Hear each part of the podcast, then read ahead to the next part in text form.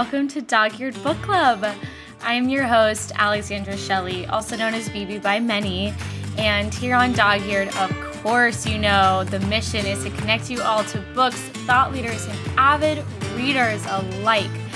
You know, it is so funny. I have to be honest with you guys. For a couple days, I was like resisting and kind of procrastinating on editing this episode and my other episodes. And you know, it's funny, once I'm sitting here with my mic and my glasses and doing this, I truly am smiling ear to ear. I am beaming. I love recording and I love podcasting. It is so much fun. So I hope you guys honestly have as much fun as I do listening to this as I do recording this. So, anyways, let's get started. This September leader is absolutely one of the most amazing people I've met in this lifetime. He is a master at his craft. And I think what is so beautiful about him is that you would never know that he is this world renowned practitioner. You would never know that he is this best selling author. And you would just never know that he is just a master at his craft because he is just so kind and so grounded. He is absolutely amazing. So, his name is Dr. Steven Farmer, and he is a world renowned shamanic practitioner, a licensed psychotherapist and somatic therapist, an ordained minister, a musician. Oh my goodness. And he has sold several books that have gone on the best selling list. He has created beautiful oracle card decks that have also done incredibly well. And he has also created several works of children works if that i feel like i didn't say that right and he has just done absolutely amazing amazing work in his lifetime and in his field and if you are in that spiritual realm of shamanic work he is truly the real deal and he is very very revered for his craft so it's funny enough, Dr. Farmer and I actually were connected by my medium. And long story short, to just make this so, so quick, I was actually his personal assistant for a hot second. And then I was helping him with kind of random pieces of work. And I, you know, helped him with writing because he knew I was a writer. And then I actually ended up being his writer's assistant and I helped him write um, his upcoming Oracle deck that will be launching, I think, next year. So that was really, really amazing and such a blessing to really work alongside him and uh, on this this beautiful gift that he gives everyone for spiritual healing and growth and expansion. So I hope you guys really, really enjoy this discussion with Dr. Farmer and I.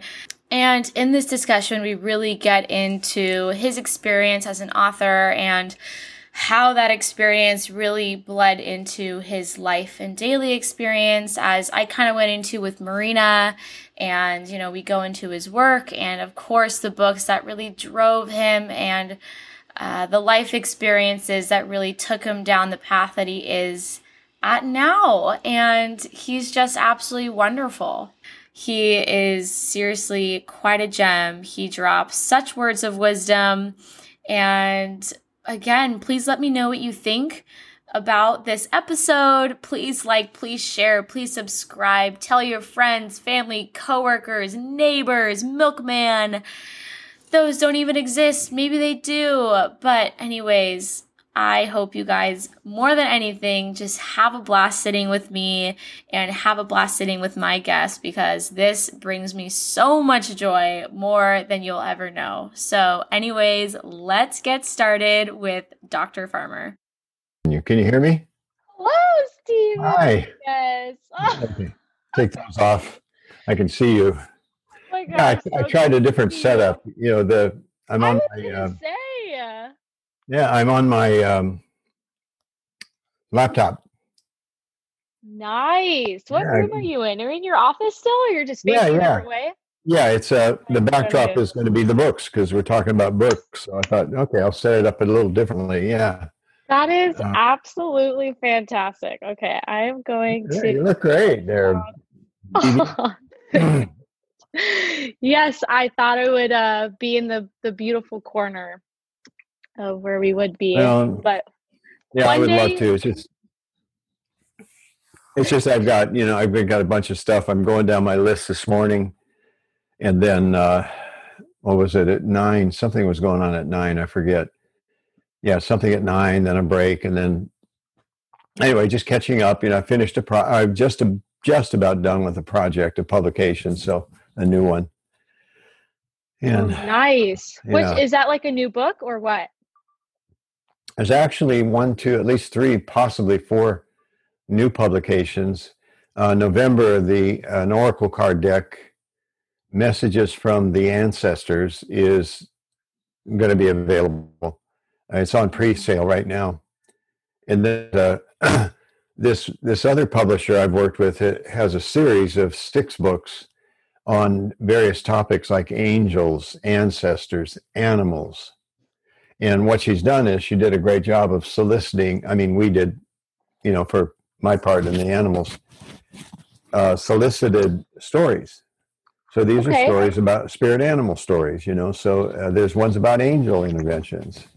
There's one about ancestors. There's one, I don't know, a couple others. And then, so that's due out in January, February, so thereabouts. And then in May next year is mess. This is the one I'm just about done with. Is messages from the spirits of nature, oracle cards. Aha. Yeah. So you know, cranking along. It's been a pretty intense three months here. Nice. You know, just focusing in on all this, and then client doing seeing a lot of clients and all. So, mm-hmm. yeah, yeah, Good I breathe a sigh of relief. I'm at a good like have a little downtime here coming up. That's and important. And then there's a pandemic and this um, all the stuff with vaccinations and all that. I mean, just the whole thing. Is, uh, it's just absolutely insane. It's like we thought it would end, and then it's up again, and it's absolutely and wild. It really is. Even again, I've, I've missed you. Welcome. Um, it's so nice to have you on Dog Eared, and uh, this project is such a. It's definitely a. Not, I don't want to call it a passion project because it feels like it's small, but it just it's such a beautiful thing for me to start, and it's given me a lot of energy. So I'm so blessed to have you a part of it. So, oh, thanks. Yeah. Yes. Glad to support it, support yes. it, and support you. So yes, happy to oh, do so. Thank you. So uh, I'll start off with the first question Is there a book you're reading right now? And how did you come across it? And do you like it? Yeah, in fact, it's right here. Uh, oh, fantastic. Uh, the Creative oh, Cure nice. by oh, Jacob. Nordby. I don't know if you can see it on camera there. Yeah, I, I'm slowly going through it. Jacob's a, a buddy, a friend of mine. He's a brother and uh, he has uh, a pretty close relationship with Julia Cameron, who's the art, the Artist's Way, the author of the Artist's Way. And I'm a real believer in supporting creativity in any way possible. You know, there's so many different ways, and so that's really been his mission. Um, I would say for the last few years, uh, he's got a couple other books. One of which I love the title, "Blessed Are the Weird." Yes and then you've heard that it's gone around the internet, you know, this one paragraph, blessed are the weird, the misfits, those who think differently, mm-hmm. etc. And always, I always appreciated him. Um, I met him a few years back and uh, he's a, just a really good man and he's really on a mission, you know, to support mm. um, our creative expression. And I certainly, and working with clients too, you know, often that comes up is, you know, something, you know, you've got a situation, a woman who was, long story. I don't want to go into a long story, but um, well, let's just call it she experienced a very uh, difficult transition because her siblings, with her protesting, decided to move mom, you know, to a, an assisted living center. I love the dog. Sorry, I know. no, no, no apologies needed. My guy's over there laying down and being quiet for a change. Uh, but anyway, she um, so we talked about it and one of the things i suggested to her you know various i says do something you know write poetry um, dance uh, mm-hmm. paint mm-hmm. you know mm-hmm. sculpt you know something uh, just to get it out do it write in your journal so she's mm-hmm. been writing poems about this experience and they're just exquisite they're just really well done and i'm not a poetry buff you know it's not like i look seek out books about poetry but her her poems spoke to me. You know, they were really mm. heartfelt in this uh, very uh, sad situation that she was dealing with. So anyway, back to your mm. question. Yeah, the creative cure. Uh, I actually, I'll share one one story about this. I was reading through it. He's got exercises in it, and get this one. One was called, um, well, it was the, the section on dealing with boredom mm. and welcoming boredom. And yeah. he said, here's an exercise for you. For 30 minutes, put away your phones, your computers, don't even read, or just sit and do nothing. So, uh, for you and for anybody who's listening to this, I dare you. I tried it, and I do say tried it uh, about a week ago after I read this. But I had um, I had my phone out there, and I thought, well, I haven't talked to Jessica; she was away. Maybe I should give her a call. So I gave her a call. Now, is that called doing nothing? No, that's called doing something. He. so I, I've yet to. Uh, BB, I've yet to test that out fully, you know, so really just take 30 minutes and do nothing because I always want to. I'm Capricorn and a workaholic. I always want to be productive. Oh my gosh, know, right? yes. Anyway, no, it's so funny. my latest book. Yeah. I love that. That's fantastic. So, what is your earliest memory of reading? Uh-huh. Well, I I think I read you know like children's books. I'm sure I don't recall any specific ones I read as a child, but I think one of the most um, telling books that I read, and I, I, think I was, yeah, I was living in Iowa at the time, so I had to be like 11 years old because we moved when I was 12, and it was, you know, before we moved. Mm-hmm. And somehow I came across this book called The Rise and Fall of the Third Reich. Mm. And I didn't know a whole lot about the war. My dad was in it, but he excuse me, he wouldn't really talk much about it. And I just got real interested in it. And this book is like yay thick, you know. It's probably if you set it on its side, you'd measure it's about two and a half inches thick. But it was a fascinating read. I was like, uh, it really exposed me to the depth of depravity, you know, mm. that human mm. beings can do to one another.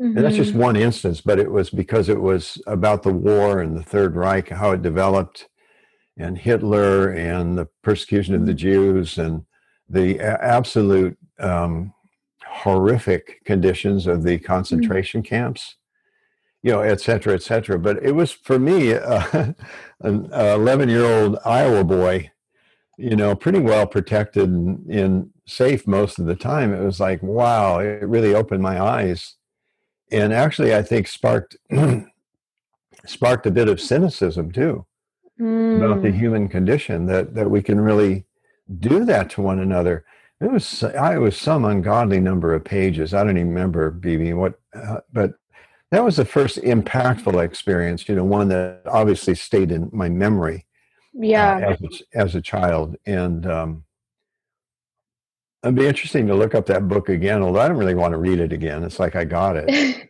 you know, I got it. You're like, I, if I read that story once, I don't need to read it again. Alice Miller later was um, uh, came up with a book. Alice Miller, a psychologist, she called it that I read for your own good, and this was uh, quite a few years ago, but it was quite a few years after I read The Rise and Fall of the Third Reich and for your own good. Her premise was that how did these horrors happen? Mm. You know, how did people turn against people in that circumstance? and basically, she pinned it to the childbearing practices in Germany. That the father was the ultimate Führer, the father was the ultimate authority. You better darn well do, you know, what he did, or you'd be punished.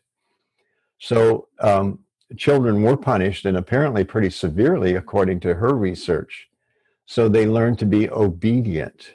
And you follow, you get my drift with that. How that yeah. that really does explain a lot. Is that a, a prime priority was to be obedient to the father and the fatherland. Mm. You know, and uh, and um, I thought it was an absolutely brilliant take on understanding more how that could have happened I mean, the other, in the research for one of my books, uh, BB, uh, Adult Children of Abusive Parents, I was researching it about chi- uh, childbearing practices, and uh, particularly around baptism and initiations mm-hmm. that take place like that. And back when I can't remember what century, 11th century or you know 10th century or something like that, the German people would actually, when a baby was born, throw the baby into a pool of water. And if they survived, they they were initiated. Scout no. So that was my first book, and and then the follow up, like I mentioned, Alice Miller's book, great title, For Your Own Good. Mm, what a great that's title! Wonderful. For the theme. Now, have those like, I guess, how do I explain this? Like, I remember like in in senior of college, my mom sent me a book, and after I read it, I just had I was kind of on this high where I was like, "Wow, I want to read a book that will give me that feeling again." Or not that you probably would be like, "I want that feeling" after reading that book, but like after reading that as a kid, you were like, "Wow, I'm." Did it kind of impact the way you looked at books, or the way you searched for books, or the way you took in stories? Well, I think the the bragging rights were that I read a book that was something like fifteen hundred pages. You know, that was it was almost like that was the goal as much as the content. And so I think it gave me a feeling of uh, you know I can do it, a feeling of mm-hmm. pride mm-hmm. outside again of the content that had its effect on me, but a feeling of pride that oh wow I you know I, I can I can read this and I can understand it. You know, 11 mm-hmm. years old, it was you know, how should I say, I was a little advanced for my age. I know that too. Yes. and uh, I've, as you know, BB, I've become, I would call it a wordsmith myself. I love words. Yes. You do too. Mm-hmm. You know, that's why you're doing mm-hmm. what you're doing here. mm-hmm. Is how magical words are and how they can take us to different dimensions, different places, and, and, uh, touch a deep part of our soul. Mm-hmm. You know, I, uh, as I say that, I go, yeah, thank God for the written word. I right. remember this. I remember, you remember, I don't know if you ever read Fahrenheit 451, Ray Bradbury. Mm. And that uh, the books were all burned, but what happened is every person had to memorize one of the books. So they would gather together in sort of a tribal way. And then somebody would say, Can you read, can you say another chapter of that book? And they would. Mm recite it, you know, based mm-hmm. on the fact that they had to memorize books. And I went, wow, no, they can't do that. Mm-hmm. they can't do that. They can't burn books. You know, mm-hmm. what a, a oh. massive censorship. Anyway. That is truly my antichrist. understand. understand. Oh my God. I would, I would just fall over. Oh my goodness. Well, anyways, so what is your favorite genre and does that kind of couple into your favorite author oh that's a good question favorite genre i'm not sure i, I think i would have to confess to detective mystery stories murder mysteries mm. things like that mm-hmm. and two authors that come to mind that i've tracked uh, these days of course you can hear the book as well as read it so i've done a little of both with these authors uh, michael connelly who is a, writes about Los Angeles a lot, and that's mm. obviously close to home here. Mm-hmm. And is a really good writer in that genre. Really good writer. Um, he t- he tells a good story. And then there's a fellow out of Iowa, my home state, when I was uh, lived there until I was 12 years old. When we came to California, John Sandford, mm-hmm. uh, who again he has um, two characters, and it's interesting. The authors that do that is they'll take a character and then the character shows up in a sequence of books. And mm, in, in, the case fun. of both of these authors, there was you, so you get familiar with these characters. Sandford had two different characters: uh, Lucas Davenport, which mm-hmm. I think he stole from the city Davenport, Iowa. But okay, that's his right to do so. and then the other character is called Virgil Flowers, who's a completely different mm-hmm. character, but they're both in law enforcement. So I, I think it's just kind of a vicarious, like, wow, that would be kind of cool to be able to solve mysteries and crimes and things like that. So that's my favorite genre, and two of my favorite authors that I've read. I think just about everything they put out, and and just enjoy it. It's an it's escapist. You know, it's mm-hmm. not a mm-hmm. world that I live in. Mm-hmm. Uh, Michael Connelly, I don't think he was a police officer, but he was a journalist who uh, he wrote, you know, his journalism was around that sort of thing. So it was a natural gravitation to actually write novels uh, about those kind of situations. And plus the, I would say the icons of Los Angeles, you know, you could go read and go, oh yeah, there's downtown LA and there's this and this and this. And I go, yeah, I've been there. I've been there. I know where that is. So that's kind mm-hmm. of fun. Mm-hmm. Incredible. Well, how do you read in terms of habits that you have? You know, do you bend pages? Do you bookmark? Do you highlight? Do you organize them a certain way? Do you, you know, read based on your mood? So, what are your reading habits? Well, a big question, but there's a little tag right there. It's a little sticky note, you know, that I put where I left off. Yeah. I, I sometimes like to savor books, you know, like this one, it's nonfiction, but I like to savor it because he does have some exercises and some really good points about creativity. So I like to step away from it and then just sort of allow it to process. Um, mm-hmm. So that's one way. Yes, I bookmark, I will dog ear, dog ear a, a, page. I don't mind doing that. Um, I like, uh, I like to balance nonfiction with fiction. Mm. You know, it used to be, and I, I'm not as uh, stringent about this, you know, as I was for a period of time. Which, uh, if I read a fiction book, then I'd have to have to balance it by reading some nonfiction book that mm-hmm. you know mm-hmm. that uh, that worked. I also like, uh, BB. I like books that are inspirational.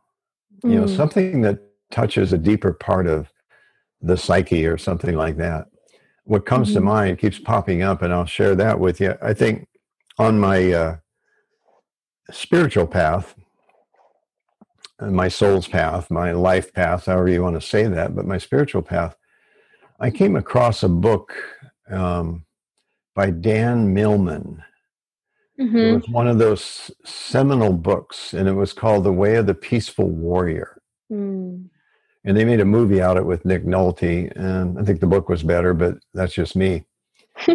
um, and it was a uh, the story surrounded this uh, fella who was a champion gymnast, mm. Don, Dan Millman. You know, it was his story. he was a Olympic. Um, he didn't. I don't think he went to the Olympics, but he was at that stature. You know, in terms of his uh, gymnastics. But he also write, wrote about at the as part of the story is that he felt this restlessness. You know, mm. he couldn't tag, he didn't understand it. We might call it anxiety today, but he felt this restless and he had trouble sleeping, even though he, you know, had all these accolades, you know, for being a, a gymnast, a champion gymnast. And then one day he wanders out just to get a soda or something like that and walks down to this gas station that was open. And there's this guy there that he calls in the book, he calls Socrates the guy actually had a different name. He was a real person, uh, fictionalized for this story. Well, I don't know how you describe that because it wasn't it wasn't totally fiction. It was Dan Millman's story. Mm-hmm. And um, the guy that he met, Socrates, that he called Socrates, uh, he put the name Socrates on later, gave him uh, talked to him a little bit and sort of did a psychic reading with him. you know, and he's kind of blown away by this. Like, what is what is this guy about? You know, he's sitting in the gas station at 1 a.m. in the morning, you know, an all night gas station. Mm-hmm. So he walks away from it. And as he is, oh, about uh, 30 yards or so away, he looks back and there's Socrates on top of the gas station. And he's going, wow, how did he do that? Mm-hmm. how did he do that? So that intrigued him enough to go back several times and start listening to this. And so Socrates became a mentor. Mm. And it goes on from there uh, into, oh, there are parables in the sto- in, embedded in the story too that were very memorable. I read it twice. In fact, it was so impactful. It's one of those mm. books I've read twice. So I don't know if I answered your question, but that's some thoughts on. No, I love I love where you part. went, and that that could lead into um, a couple other questions where I'm about to go, but I guess what were besides the way of the peaceful war, war, war, uh, warrior what were the other books that really impacted your spiritual path? And then we can get into your kind of how you were called to be an author and write about um, your shared wisdom. Yeah, that's. Um, I'll try to keep the answer relatively brief. Uh, that's a tough one. The one, the one that jumped up right away when you asked that about other inspirational books is is a fairly a contemporary book called The Four Agreements by Don Miguel Ruiz. Mm, that's my I, my mom sitting right next to me. That's her favorite book. hi, mom. Yeah, I agree with you. It's uh, uh, principles to live by, and there's fours. You know, the the four. And I'm a real mm-hmm. believer that that put something in three and four, and people can remember it. Mm-hmm, mm-hmm. And uh, one that jumps out at me, I think it's the first one, is don't take anything personal. And, and then he yeah. writes a little bit about what that really means. And I went, boy, that is so true. That guy that cut you off on the road, you have no idea, you know, what prompted that. Maybe his mother had just died. You just don't know, or somebody, you just don't know. Mm-hmm. Know, but what we do is we take it personally, like, oh, this guy's out to get me, or something like that. So I think it's absolutely brilliant. Mm-hmm. Um, I'm trying to think of some others. There, there are definitely others, and um, give me a moment, and I can, you know, tell you what those are. The Way of the Peaceful Warrior, uh, Don Miguel Ruiz, um, The Way of the Shaman. That would be mm. another one. In fact, it led me. I, um, I I have a license. I am a psychotherapist. I'm licensed yes. in California, and my work eventually evolved into um, shamanism and incorporating that as part of what I offer in the way of healing and teaching. That's my purpose on the earth is as a teacher and a healer. I'm mm-hmm. very clear about that. And the manifestation of how that gets expressed into the world has changed over the years. You know, I've been mm-hmm. at it long enough, and one change was to uh, uh, when I was first introduced to shamanism in a two-day course. I went, "This is it. I know it. I just knew it. You know, I knew it in my heart of hearts." Mm-hmm. And a book that triggered that was called Way of the Shaman by Michael mm-hmm. Harner. And I believe he's the man that had probably the most to do with bringing shamanic work and shamanic realities and practices and um, adopting them for a contemporary society like ours. Now it's almost a household word, you know, shaman. Not mm-hmm. only, although I find a lot of people go blink and don't know what that is, but uh, it's it's sort of spread quite a bit mm-hmm. in terms of understanding what that is, and misunderstood as well. But that's another story. Um, so that's another one that that really inspired me. So I'm going to back up because there's really been two cycles in my um, two eras when I was a, a, published author. One era was uh, when I was a therapist, mm-hmm. and I published four self-help books, and one I revised um, recently as a 30-year anniversary edition. Mm, mm-hmm. My very first book, and God bless, I was so blessed in many ways. I had a dear friend of mine, a longtime brother, another one, who really coached me. You know, he was a, a successful author. He'd wrote, written a book called Conversationally Speaking, which is a really good book, mm. really simple to the point about communication skills, basically. Mm-hmm. And I learned a lot from reading that book. So we became friends, and uh, he would coach me I gave him a sample of my writing, my journal writing, and he said, "Yeah, I think you could do it." You know, um, and through his research, he came up with this, what I think was a really seminal book on childhood trauma and how mm. it hmm. affects you as an adult. Mm-hmm. The title I would do differently these days, but it was a real grabber at that time. Mm-hmm. It's called "Adult Children, Adult Children of Abusive Parents." Mm. It followed. Uh, a, a period when there was a lot of attention to ACAs or adult children of alcoholics. But what I discovered through research and writing this, and again, this is my psychotherapy days, is wow, there's something underneath that. It's not just the alcoholism in the family, it's the, the trauma mm-hmm. that people are raised with in that post Now it's, you know, again, a household word about trauma, and thank God it is, you know, understanding trauma and more importantly, how to heal it. So then I did a uh, well three uh, four books altogether, including that one, and then I didn't write or publish for I think probably ten to twelve years, and then this transition took place for me, as I made reference to, uh, to shamanism, and uh, there was very there were various influences that prompted me to go, okay, I'm ready to write. What do I write about? well, I write about the mission became writing, um, pulling, let's say, aspects of shamanic practice and reality, and putting them out in a way that uh, you don't have to be a shaman, you don't have to be interested in shamanism to benefit. And the first book was actually my thesis also for my doctorate. Oh, yes. And the book was uh, Sacred Ceremony. And that's how to, how to, uh, I would say, bring forth ceremony in your life for various things. It's a really good book, you know, all false humility aside, you know, it's, it's, uh, it was well done. You know, it was very inspired. Um, it opened up a door for me into this other uh, this other genre, I would say, um, spirituality and shamanism. So mm-hmm. then I went on to produce, um, gosh, I don't know. I think I, I'd have to stop and count, which I think is a weird thing.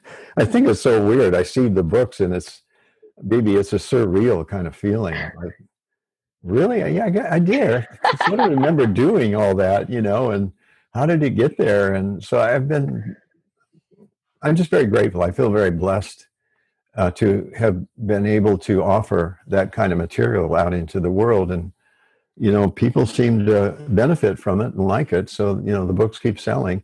And then another related genre, I don't know if it's a genre or not, but it's uh, those things called oracle cards, which are kind of mm. like a use, user friendly tarot is the best way to describe it. Mm-hmm. You know, they are easier to use, I think, than tarot. You have to really study tarot for the most part. Hello, you guys. It is me, your host, Alexandra Shelley, and I just wanted to fill you in on the upcoming event, which is taking place on September 22nd. Drumroll, please. Dr. Steven Farmer's Group Leader Seminar on September 2nd at 6 p.m. or 12 p.m. based on members. You guys get a vote on what time works best for you because, hey, of course, as I want to pick a time I mean, come on, guys. This is really all for you and all about connecting you guys with leaders and each other. So, what the heck is a group leader seminar for those who have just discovered Dog Eared Book Club? So, each month, Dog Eared Book Club will highlight a leader. Now, that leader will get their episode dropped with yours truly, their full book list available to members and half book list available to non-members. And they also have a group leader seminar, which is a mediated conversation between myself and the leaders and the members. So, really, the heart and soul of Dog Eared Book Club comes together where I connect you guys to books and thought leaders and avid readers alike. And I am so, so excited. I had one last month with the August leader and the very first leader of Dog Eared Book Club, Marina Paul, author and entrepreneur. And it was so, so amazing. Honestly, my face hurt from smiling so much. Everyone participated and everyone seriously had such a good time and I had such an amazing time and I really, really felt in my element. And I just had such a beautiful vision for how far and how beautiful this will go for the dog ear community and just the reading community in general. I am so, so excited, you guys. So, again, if you are not a member, please go to the website, dogearedbookclub.co, click on membership benefits, and check them out and check me out, check my philosophy and why I created Dog Ear Book Club book club. Ooh, and check out the store stickers books and more. And then if you are a member please please please go into to mighty networks and check out the poll that i will post on the times. Please vote as soon as you can so we can get this in the calendar. And again i love you guys dearly and i cannot wait for what is to come for Dog Eared Book Club. And please stay tuned for all the more episodes I'll be posting, bonus episodes, and also events that I am planning on and merch. So again, I love you guys so, so much. Please continue to follow along if you are not a member. And if you are a member, thank you so much for your support. I love every single one of you that comes across Dog Eared Book Club and just shows support in any way possible. So, anyways, let's get back to the episode with Dr. Steven Farmer. And uh, that's been very successful too. And I've got, uh, as I mentioned, I've got a couple of or, new Oracle card decks coming out November, and then one one in this year November, and then one in May next year. And I have another book, which is um, a book of stories that other people have submitted about spirit animals and how they can serve as mm. animal spirit guides. Mm. So that's been the track, and um, it continues on. I ain't done yet. You know, I've got I've already got two other ideas that uh, that are like percolating, but I'm, you know, you should see my desk. Maybe you shouldn't see my desk. I feel like everything's a lesser a lesser priority when I'm writing. You know, it's just the way it is. And I've said to other people that I've mentored, you got to learn to say no a lot. You know, to you know to writing. It's just the way it is. You know, you get on a project. If you're going to get it, if you want to get it done, then you got to you got to say no. No, I'm not going to go out to the movies tonight. No, well, you know, no, no, no, no. I don't mm-hmm. have to mm-hmm. clean up my desk right now you know no i i play with my puppies and that's that's my fun and i don't mean i'm like sitting here like a hermit or something like that but uh, it's a, there's an intensity involved mm-hmm. and also a sense of purpose and a sense of mission mm-hmm. and i think any writer that has the i don't even want to you know i don't even want to say ambition uh, ambition's okay. I don't have a problem with it, you know, but it's never been an ambition for me. It's been more like a calling. Mm. You know what I mean? Like psst, something's tapping me on the shoulder, you know, whispering in my ear, that sort of mm-hmm. thing, you know, metaphorically. Mm-hmm. Um, and there's a part of me that that there's an ambition too, but it's a very small part. You know, my ambition, really, if I were to state it clearly, would be I want these to be of service. That's, if there's anything, even an inkling of ambition, that's what it is. The ambition is that this be of service. And again, most authors don't make a living from their books. Mm-hmm. So it really has to be like like you doing this. It's a passion project. Mm-hmm. You know, something that you're called to do. Does that make sense? I would assume that anyway. Yes, a hundred percent. Yeah. Well, you know, I, I, gotta, I can go off. I, you know, I'm like, a, I tell you, push a button, man. I'll start talking. You know. so you pushed a couple of buttons in a good way. So. No, I love that. No, and I love that you said because that's just been a constant theme when um, you know I've been trying to do dog eared. Is I really put so much pressure on myself. You know, I'm not doing enough. I'm not doing enough, and then when I listen to some like amazing spiritual teachers or leaders that I really look up to on podcasts, they're like, you know, it's really of service. It's just of service. And it's just, I keep trying to back everything I do with love, joy, and service. And Good. to not make this about the numbers or whatever, like just because it will all come. So I yeah. love that you said that and you put it out into the world. And that's a message that dog eared members can can hear and listen to. So yeah. I love that. There's a saying I picked up along the way for any kind of, especially any kind of project you do, and it's in sort of this broad genre of uh, spiritual teaching or whatever. And it's if you get nervous, think about service. As we can get anxious about, gosh, I hope this works, you know, and I hope a million people buy this book and all that. But, you know, maybe, maybe. Mm-hmm. And there are authors that make you know make their living off of the books. John mm-hmm. Sandford, mm-hmm. Michael Connelly. I'm sure they don't. They don't have to do anything else. Just keep writing. You know, they've already mm-hmm. got millions of people as an audience. But it's more. It, it's more. There's got to be some fire or passion. And yeah, it's not always fun. you know, Absolutely. I want to be. I want a painless, smooth entry into uh, this writing project. Well, I got to tell you, I get hypnotized, you know, and that's a good way to put it. It, I, I fuss here and there, you know, do a little distractions here and there. That's just the way sort of I lead into it when I'm writing. And so hopefully some of the people who are listening to this can benefit from it. But there's a point where I come, I, I just hear this voice almost in my head say, that's enough.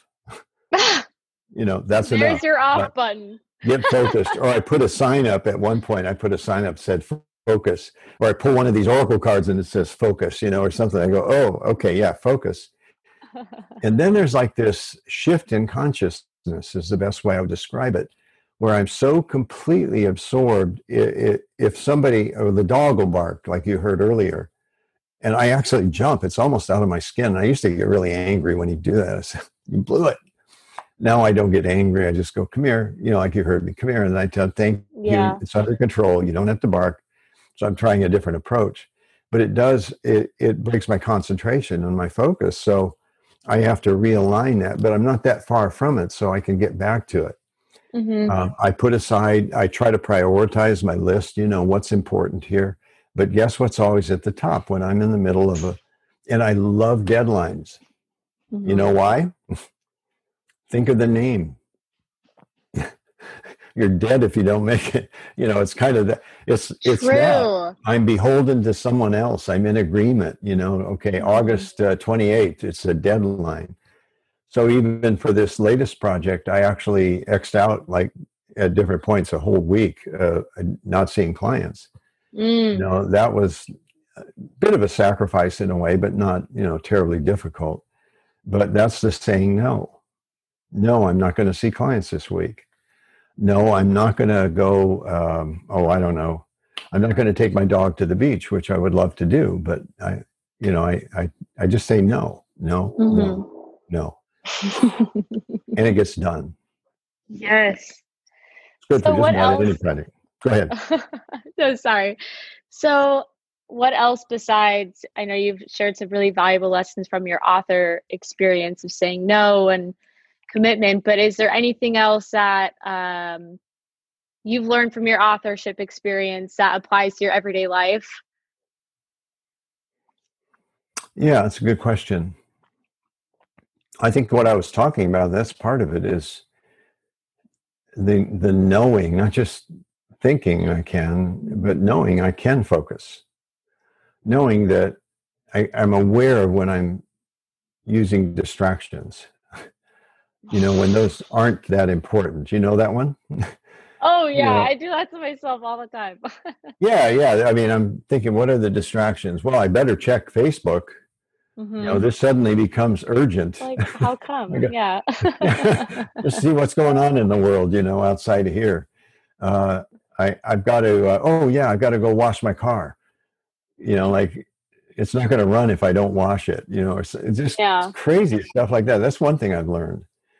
The second thing I think back to what we were talking about service, you know, is uh, I really do know that my work is serving a purpose, maybe different for whoever comes across it or whatever and I do get I get referrals, you know, and clients and stuff from it too. So there is a give back or reciprocity in the work, but uh, believe me, it's not the priority.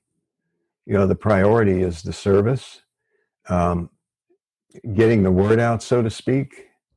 Like what um, a theme that's come up a lot for me in the last several, uh, last few years, I would say, is about ancestors and how we can connect with our ancestors. And you talk to any medium, and they go, "Well, of course, you know that's what I do for work." hmm You know, grandma and grandpa they show up, you know, and um, I people come in, pay me. That's the exchange, and somebody shows up, and it turns out it's grandpa. You know, that kind of thing. hmm But I'm not talking about mediumship. I'm talking about a more um, uh, you can do on your own is to connect with your ancestors. So many people have had that experience. You know, when a deceased loved one that I would now call an ancestor also shows up in dreams, or my brother who uh, smoked a lot, um, he used to show up in the way I'd tell he'd show up is I could smell cigarette smoke and nobody was smoking. Oh, Wally's here. Or, um, um, Mm. This is kind of a silly one, but uh, I'm not a big gambler, but I'll go play blackjack, you know, that kind of thing. And I, he was a big gambler, uh, kind of a fatal flaw, you know, in some ways, but he was a big gambler and a good one. You know, he he could make a lot of money. So at the blackjack table, I'd say, "Okay, Wally, help me out here." Yes, that's fabulous. And I would get these phenomenal hands that you would ordinarily you would either hit on, and I would say, "No, I'll stay," and the dealer would, bu- you know, just things like that. The dealer would break. So it's just kind of a fun example of that. But yeah, the ancestor things come up, and my latest book is about that. It's called Healing Ancestral Karma. Mm. and it's this you have to suspend disbelief, you know, which is I think it's great to be skeptical. Be skeptical about any of this stuff, but when you're when you're sampling and experiencing it, put all your beliefs and disbeliefs aside. Just see what happens. So that's always my invitation. Let's try something, see what happens. Mm-hmm. You know, and then your own experience will indicate to you the validity or not of the particular experience that maybe I'm coaching or something like that. And the premise is to is to in an altered state is to go back into or go into the afterlife and work with an ancestor for healing. Um, that's in a nutshell. That's what it is. But it's more than that. It's also I'm being encouraged by the ancestors to sort of um, get more people tuned into that because it's very weird in our culture. We don't we haven't really dealt with the answer. African uh, traditional African religions, um, they believe you can't talk to the creator directly; it's too big. Mm. So, hmm. they, so they go through the ancestors because they're a little closer to God or Source, Creator, Great Spirit, whatever you want to mm-hmm. call that. And they so they're very that's very embedded. And ancestors come in and they channel ancestors. I mean, it's just fascinating that we're just kind of getting onto you know, in mm-hmm. the larger Western culture. And yeah. um, I'm one small part of that, you know, with this book I mentioned and also the the cards that'll be coming out in November. I'm very excited to see what.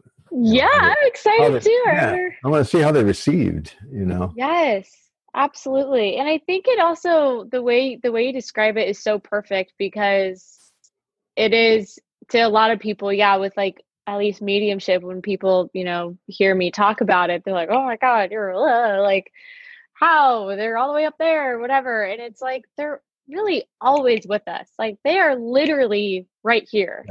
Yes. Just have to suspend like out of the whatever you call it 3d or just reality and i mean you know it's just a feeling and it's just being open to that feeling yeah. so I love that. I'm so excited for you to share that with yeah. the world. Yeah, yeah. It's uh it's kind of that that's what's opened up uh, to me. As I mentioned, I, I, know that I'm a healer and I'm a teacher. Mm-hmm. The rest is all details. The mission has changed, you know, modified mm. over the years. Mm-hmm. And um, I'm in a what I'd say a pretty good place. You know, I'm older now. I'm I'm the tri- one of the tribal elders, you could say. Uh, I've hopefully I've hopefully gathered some wisdom along the way, and, and people pay me for it. So, uh, but the wisdom really not only comes from life experience, but also the support of spirit. You know, yes. in different ways. Mm-hmm. You know, mm-hmm. it's both and. It's not just oh, you know, I am very mm-hmm. wise. You know, and it's not that. You know, it's like it's just it's not an arrogant thing. It's just like yeah, I, yeah. yeah, I have. You know. I got a lot of stories. Let's put it that way. I got a lot of stories. I love it. Oh my goodness. Um, I just thought of a couple questions. So I think I remember asking you this one. So it's like a two-parter. So one, if you could have an author write about your life, who would it be? Then this is kind of interesting. I feel like this could be fun. If there who would you want to write about your life in terms of like a spirit guide or an or an ancestor that you work with? Or do they i mean they could also obviously like channel through you but you know who would be a guy that you're like oh that'd be cool to have them write a story about me? I, you know I, it's weird. What comes to mind immediately is ernest hemingway. Uh, that's awesome. I, I i have had a it's not lately but i've had a couple of times when I, I could really sense that he was assisting me. I, I can't explain mm. it any mm. better. It just was a sense that he was assisting me. Mm. So maybe that's why his name comes to mind.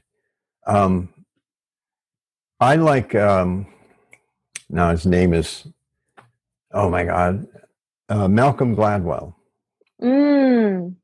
Uh, those are some of my favorite nonfiction books. I think he's an exceptional writer, and he goes into these arenas mm. you know, where they're, they, they're, they're really, really fascinating. So I think I would ask a living person, I would have Malcolm Gladwell mm. write my story. You know, if I've got mm-hmm. a story enough to write, I don't know, but that's who I would choose.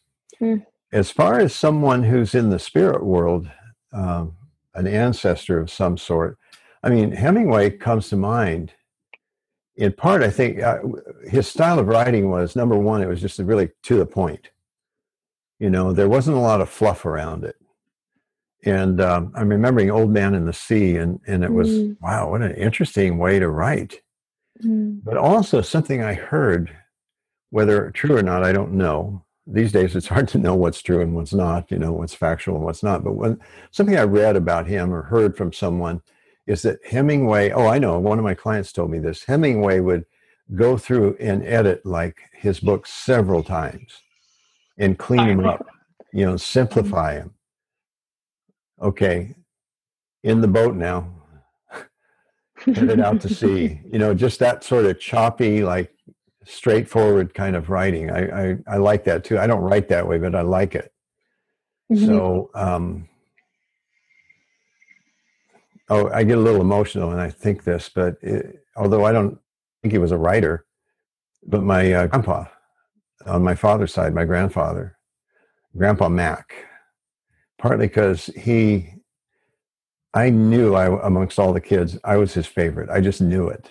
Mm. You know, and I felt like I was very special to him. And of course, he was very mm. special to me. So he shows up every so often.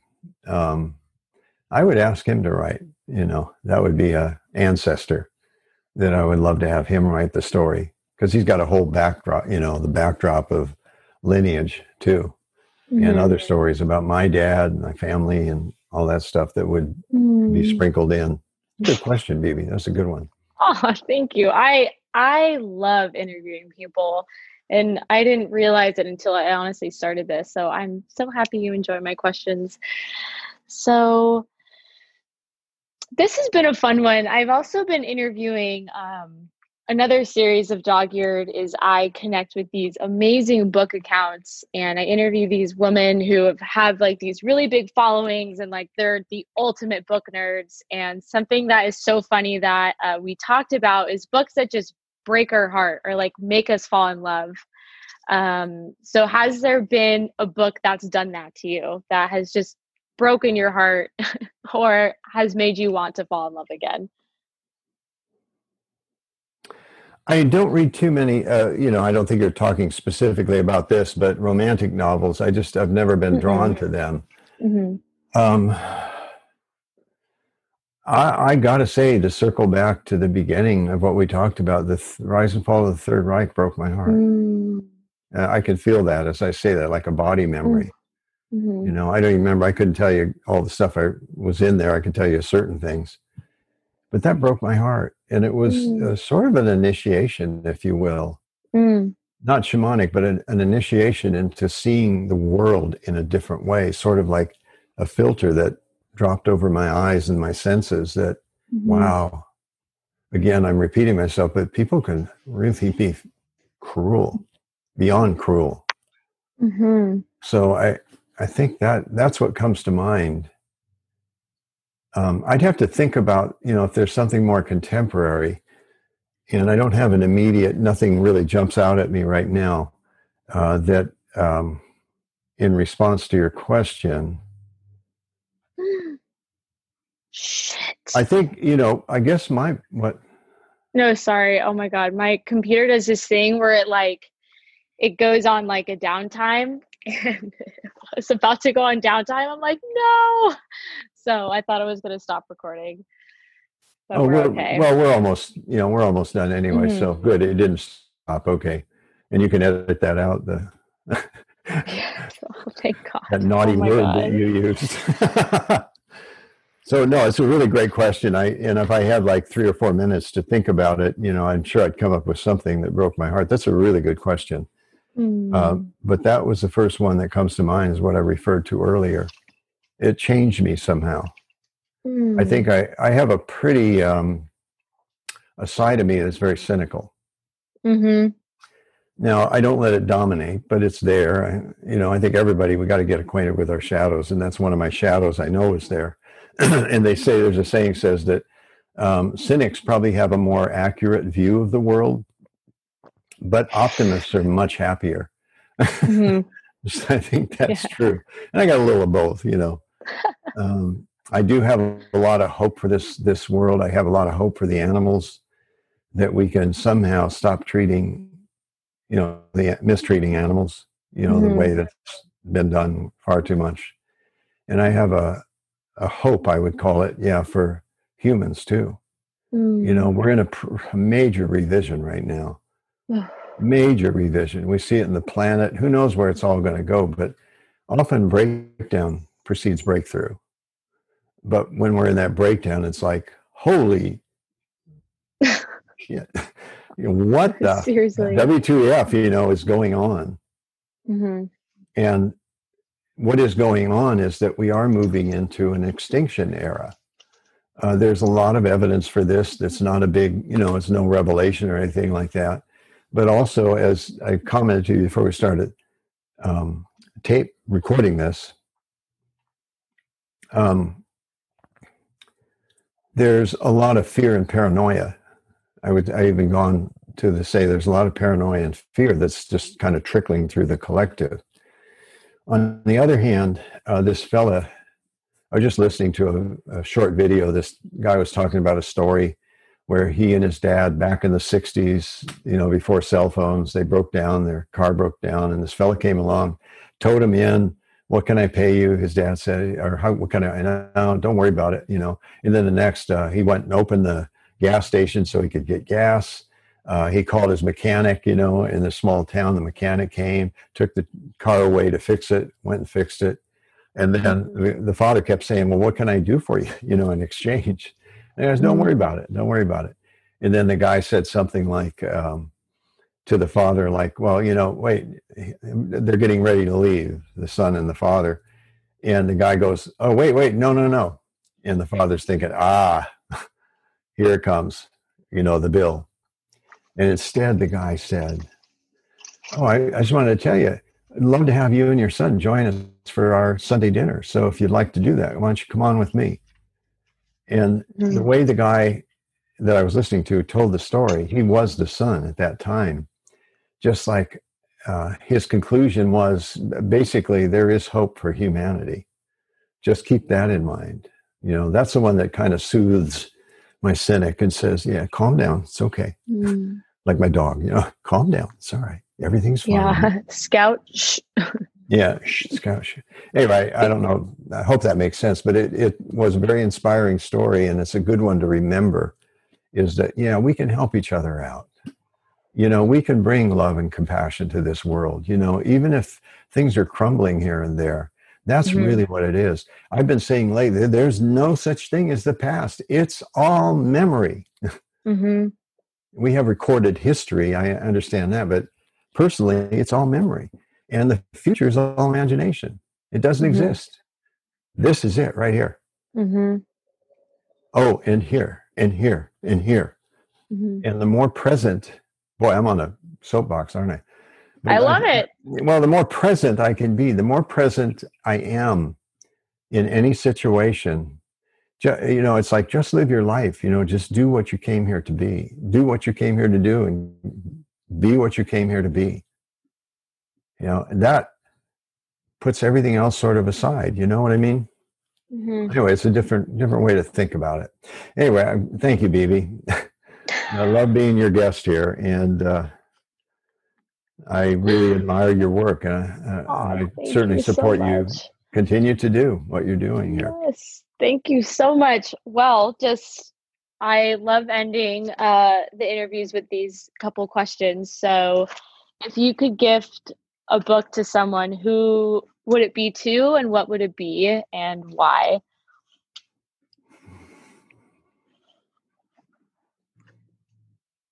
Hmm.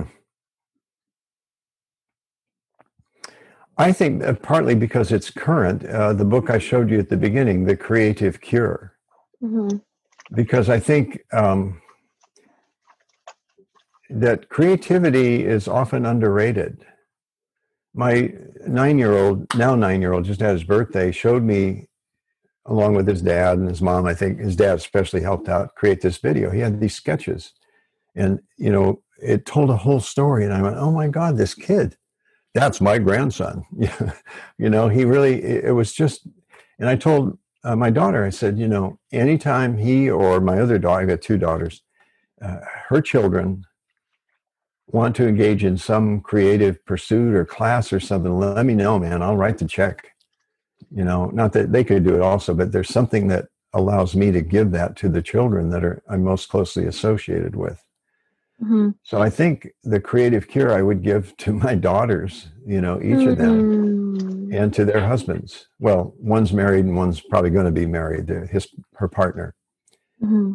That that that really encourages that that thing I mentioned about doing nothing.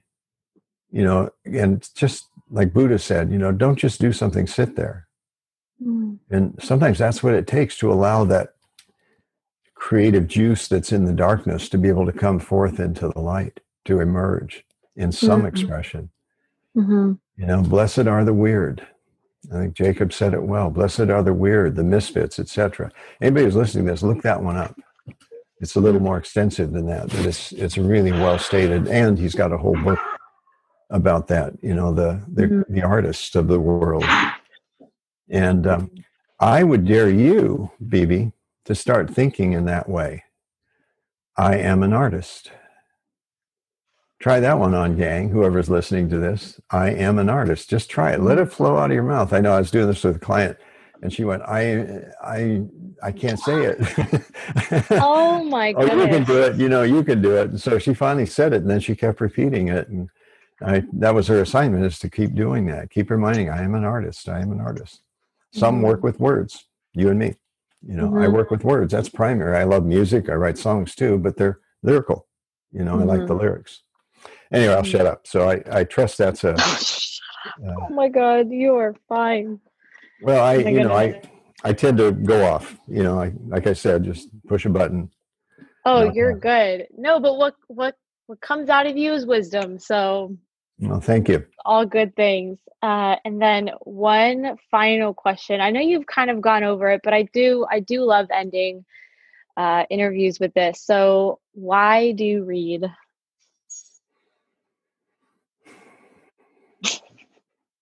to be inspired. Mm.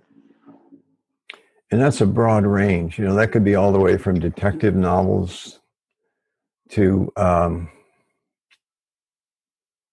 I don't know, looking up verses in the Bible, you know, just something that inspires or rereading, you know, certain books. Um, Paulo Coelho, uh, The Alchemist, mm. one of my all-time favorites. You know, mm. I've read it three times, you know, mm. at different periods in my life, and it's always inspirational, always mm. inspiration. It's kind of a Wizard of Oz sort of theme, you know, mm-hmm. but told by a very exceptional writer, Paulo, Paulo Coelho.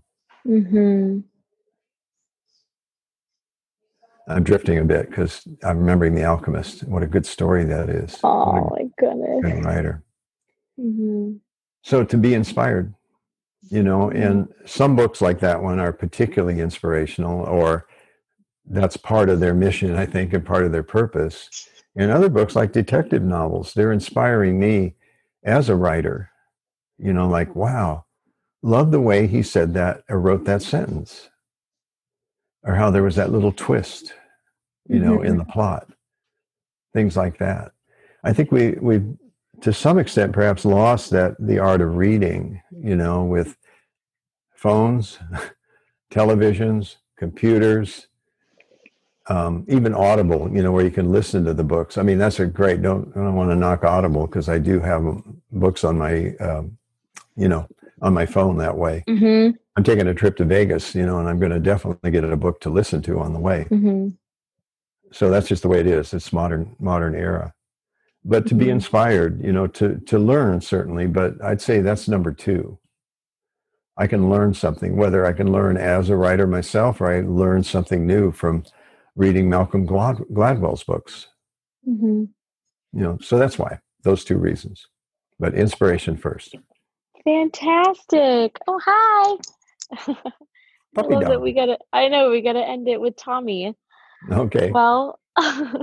well, thank you, BB. I appreciate it. Oh my it. gosh, yes, Steven. Thank you so much. And yeah, this was this was wonderful. You just spewed wisdom So I'm really, okay, I feel like thanks. spewed is not the right word. Spooled, spooled wisdom. Uh, I, I, know what you meant. I know what you yeah. meant. Thank you. Yeah. and I'm so excited to introduce you to the dog ear community. And yes, we'll have to get together soon too. So sounds good. All right. Thanks, yeah. Steven. God bless. Oh, thank you so much, Steven. Oh my goodness, you guys. I hope you enjoyed that episode with Dr. Steven Farmer and I. He is just such a gem and such a strong and grounded spiritual leader that we all need in this lifetime. Now, again, please look out for his full book list, which will be introduced and available on Mighty Networks. And non members, you do get access to some of the books as well. And also, please stay on the lookout, members, for the group leader seminar times. Now, I could not resist myself. I had to end this episode with Dr. Steven Farmer's song. He is also a musician. I think I mentioned that, but absolutely gorgeous, absolutely amazing. Again, I love you guys so, so much. And please, please, please enjoy.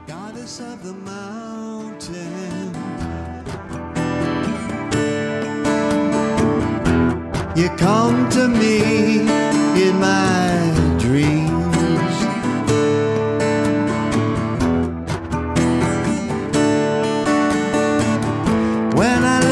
down. The heat of your love makes me.